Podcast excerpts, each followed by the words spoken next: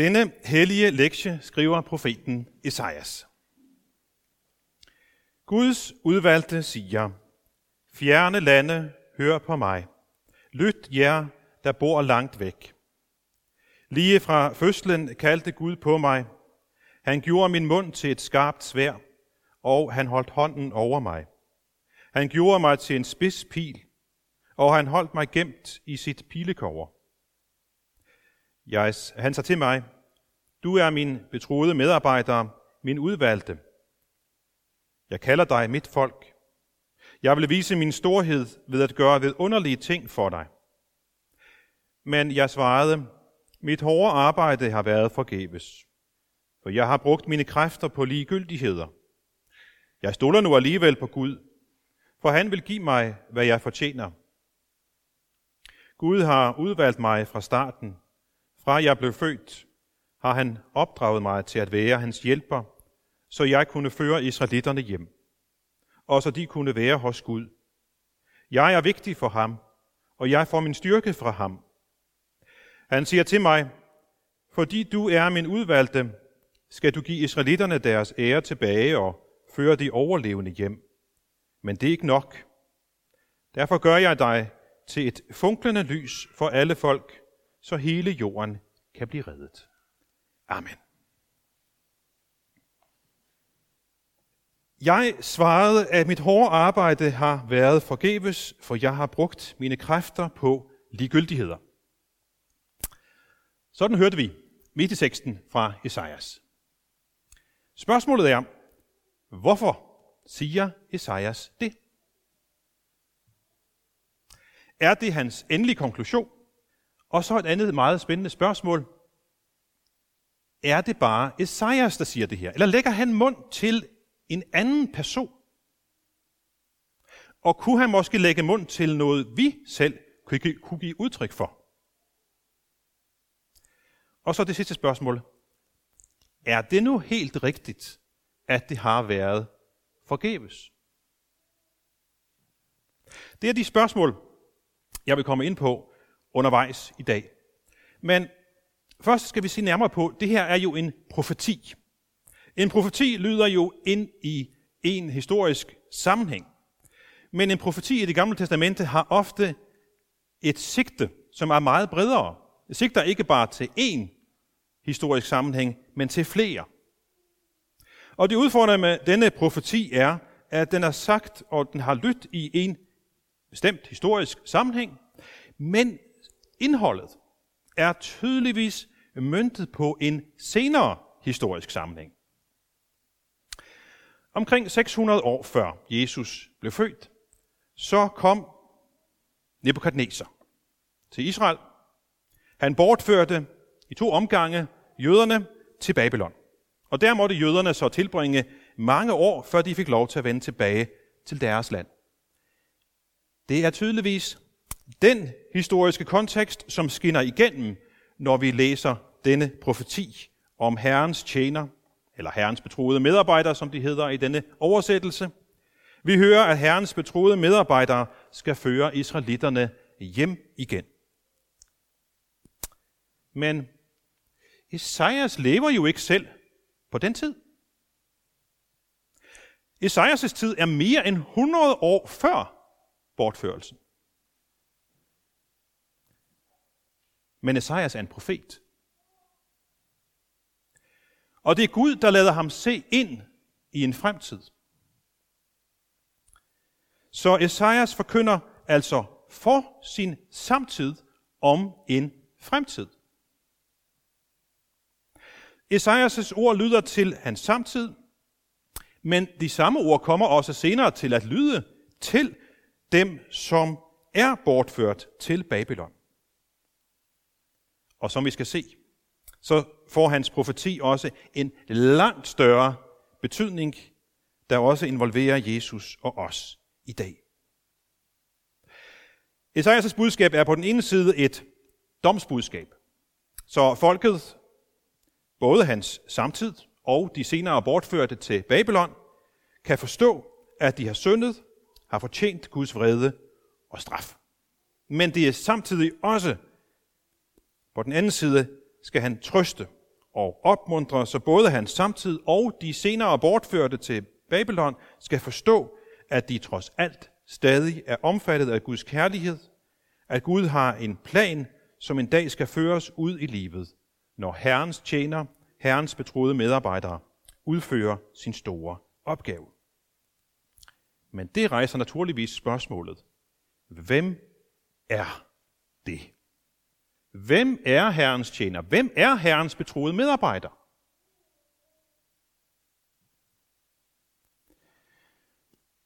Eller hjælper, som man også kaldes i den her tekst.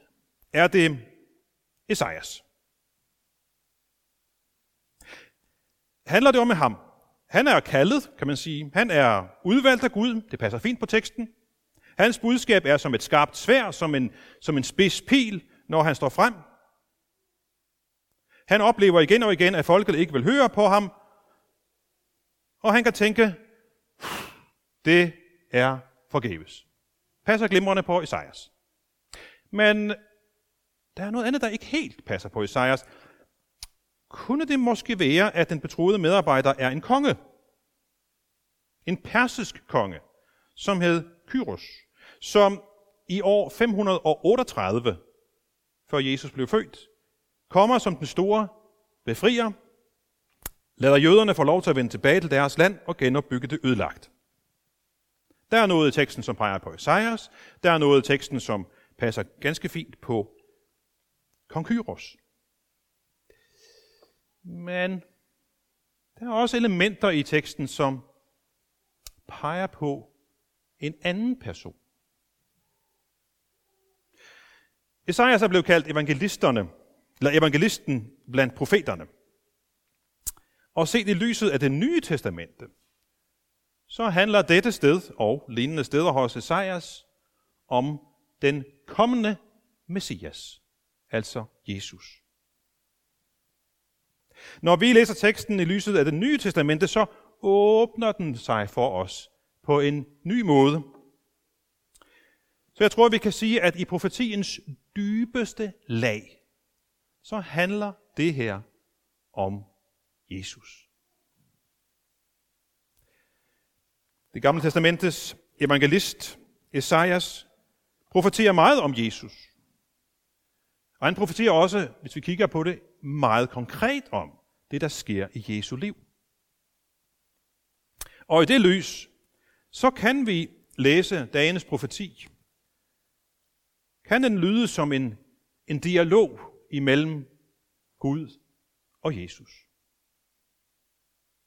Der er flere andre afsnit hos Esajas, som også handler om Jesus, øh, hvor Jesus kaldes for Herrens tjener, eller min tjener, eller min betroede medarbejder, som der står her, fordi det er Gud, der taler igen med Esajas. Så hvis vi i det lys skulle forestille os denne profeti som en dialog imellem Gud og Jesus, hvornår kunne den så eventuelt finde sted? Den her frustration. Mit hårde arbejde har været forgæves. Kunne Jesus nogensinde give udtryk for det? Måske. Kunne han efter sin opstandelse fristes til at tænke, at det har været forgæves. Jeg har offret mig selv, gået igennem frygtelig lidelser og til sidst døden, men det kunne næsten se ud som det hårde arbejde er forgæves. Man kan jo ikke sige, at jøderne på det tidspunkt har omvendt sig.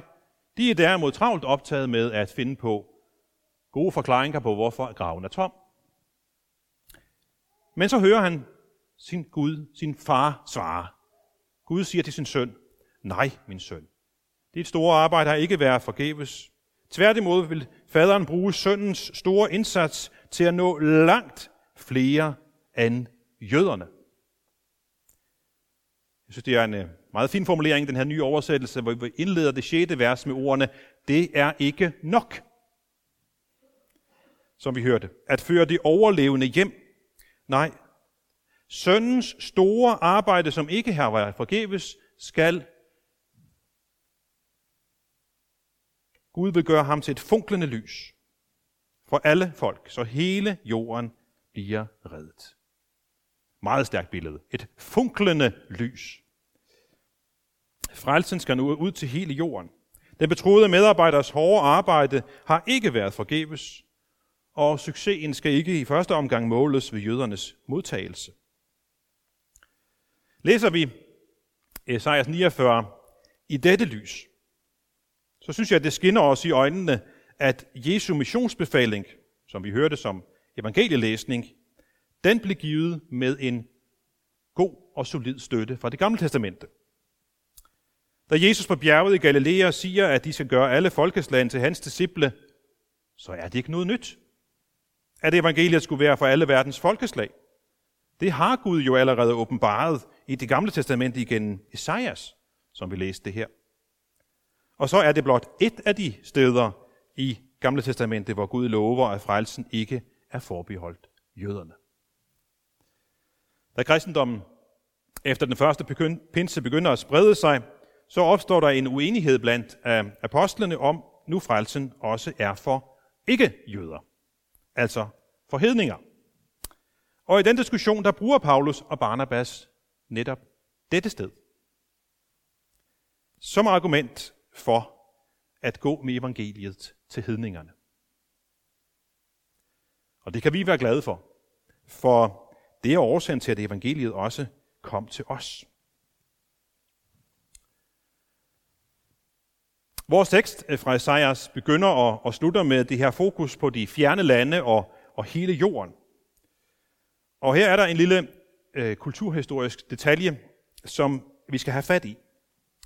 Så vidt jeg har forstået, så var det i samtiden en ret bred øh, øh opfattelse, at, at gudernes magt var geografisk begrænset.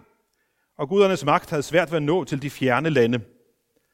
Og i det lys, så kommer den her, den her forkyndelse fra Esajas til at øh, give en smuk dimension på Guds ord gennem Messias. Fordi budskabet om frelsen skal nå helt ud.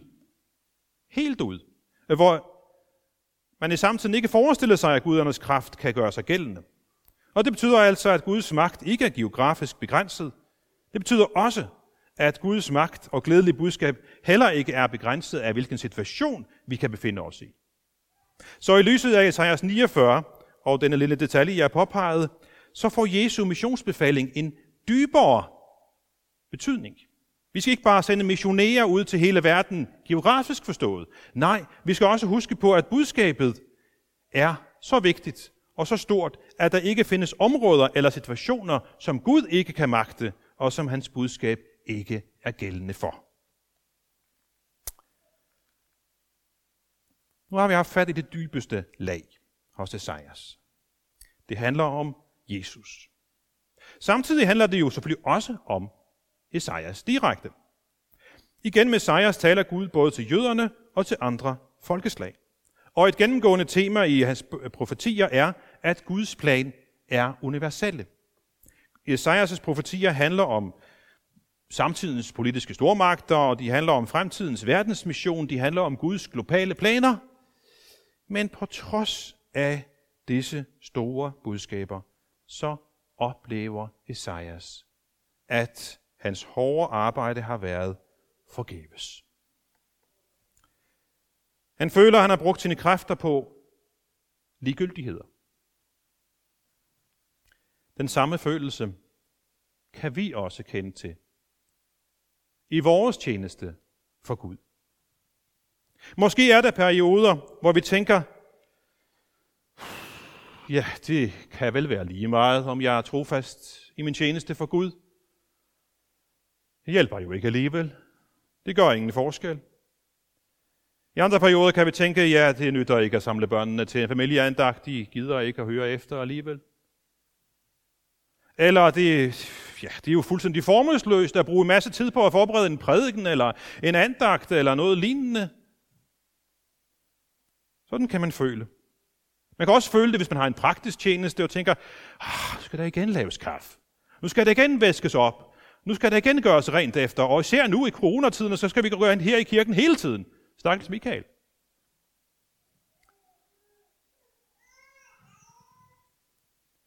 Sådan kan man føle det.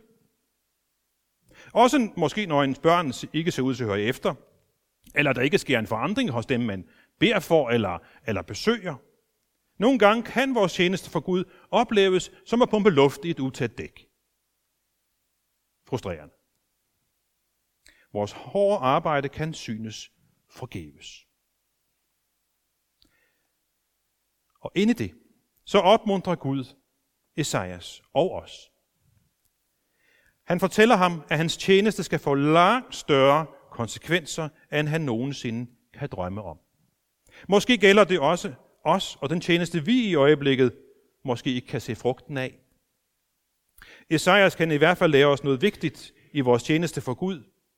For lige efter han har givet udtryk for sin frustration over, at hans hårde arbejde ser ud til at være forgæves, at han har brugt sine kræfter på ligegyldigheder, hvad er, hvad er det så, han siger der? Lige efter han har sagt det, så kommer der en dejlig, dejlig sætning. Jeg stoler nu alligevel på Gud. Jeg stoler nu alligevel på Gud. Derigennem kan Esajas lære os, at lønnen ikke er, er at få succes i sin tjeneste, men at stole på, at Gud ved, hvad han gør, når han beder os om at være trofaste i vores tjeneste. Og vi kan også opleve det samme som Esajas, at den store virkning af vores tjeneste måske først bliver synlig på et langt senere tidspunkt. Det meste af det, vi har fået ud af Esajas' profeti i dag, husk på, det er jo noget, som sker og går i opfyldelse langt efter, at Esajas er gået i død, er i død og begravet. Og så er der en lille sproglig detalje i den her nye oversættelse, som gjorde budskabet endnu mere tydeligt for mig. Esajas han siger, at han har brugt sine kræfter på ligegyldigheder. I den gamle oversættelse står der tomhed og vind.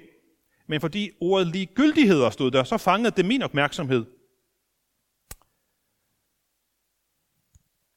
Det blev en påmindelse til mig om, at vores tjeneste for Gud ikke er forgæves, men at vi altid skal vurdere, hvad vi bedst bruger vores kræfter på. Så vi ikke bruger vores kræfter på ligegyldigheder. Det gør vi for eksempel her ved kirken ved jævnligt at vurdere, hvilke aktiviteter skal vi udbyde nu i forhold til, hvem der kommer i menigheden, og hvordan sammensætningen er osv. Hvad er relevant nu? Så ordet ligegyldigheder, lad os vurdere, hvad det er, vi skal bruge kræfter på. Men ordet ligegyldigheder kan også vendes fuldstændig på hovedet. Lad os prøve det. Det at bruge kræfter på ligegyldigheder, hvis vi vender det på hovedet i den forstand, at noget kan synes at være ligegyldigt for os, men have en stor værdi og en vigtig plads i Guds øjne og plan. Så lad os være trofaste og følge hans vejledning. Og lad mig så svare på spørgsmålet. Er det sandt, at det var forgæves? Og har været forgæves? Og jeg vil sige, nej. Det er ikke forgæves. Jesu tjeneste var ikke forgæves. Esajas' tjeneste var ikke forgæves. Han var vigtig for Gud, som vi hørte. Han fik sin styrke fra ham. Vores indsats er heller ikke forgæves. Også du og jeg er vigtige for Gud. Også du og jeg skal få vores styrke fra ham. Den store Gud har en stor plan, og i den plan er der også en opgave til lille mig og dig. Vi er også Guds betroede medarbejdere i Guds store mission at bringe evangeliet til alle verdens folkeslag, så hele jorden kan blive reddet. For mig har det, jeg prædike, skulle prædike over den her tekst fra Esajas, været en tilskyndelse, tilskyndelse til engagement i at bringe evangeliet ud til alle verdens folkeslag. Vi har jo set, at alle autoriteterne siger, at det er det, vi skal gøre. Vi har set, at Gud befaler det i skriften, blandt andet her hos Esajas. Vi har hørt, Jesus befaler det i missionsbefalingen, og nu har vi Trinitatis søndag i dag, så lad os tage Helligånden med. Helligånden befaler det også, vær minde os om det, når vi lytter til hans stemme i vores hjerte. Alle kristne er Guds betroede medarbejdere, som alle har en vigtig opgave. Og den opgave, hvis vi skal beskrive den, er at være med til at sørge for, at Jesu hårde arbejde på korset ikke bliver forgæves for netop de mennesker, vi har mulighed for at nå med evangeliet. Jeg gentager. Vores opgave er at være med til at sørge for, at Jesu hårde arbejde på korset ikke bliver forgæves for netop de mennesker, vi har mulighed for at nå med evangeliet. Det er kaldet til os. Og med det synes jeg, at vi skal rejse os. Og med apostlene tilønske hver andre, hvor Herres Jesu Kristi nåde, Guds kærlighed og Helligåndens fællesskab være med os alle. Amen.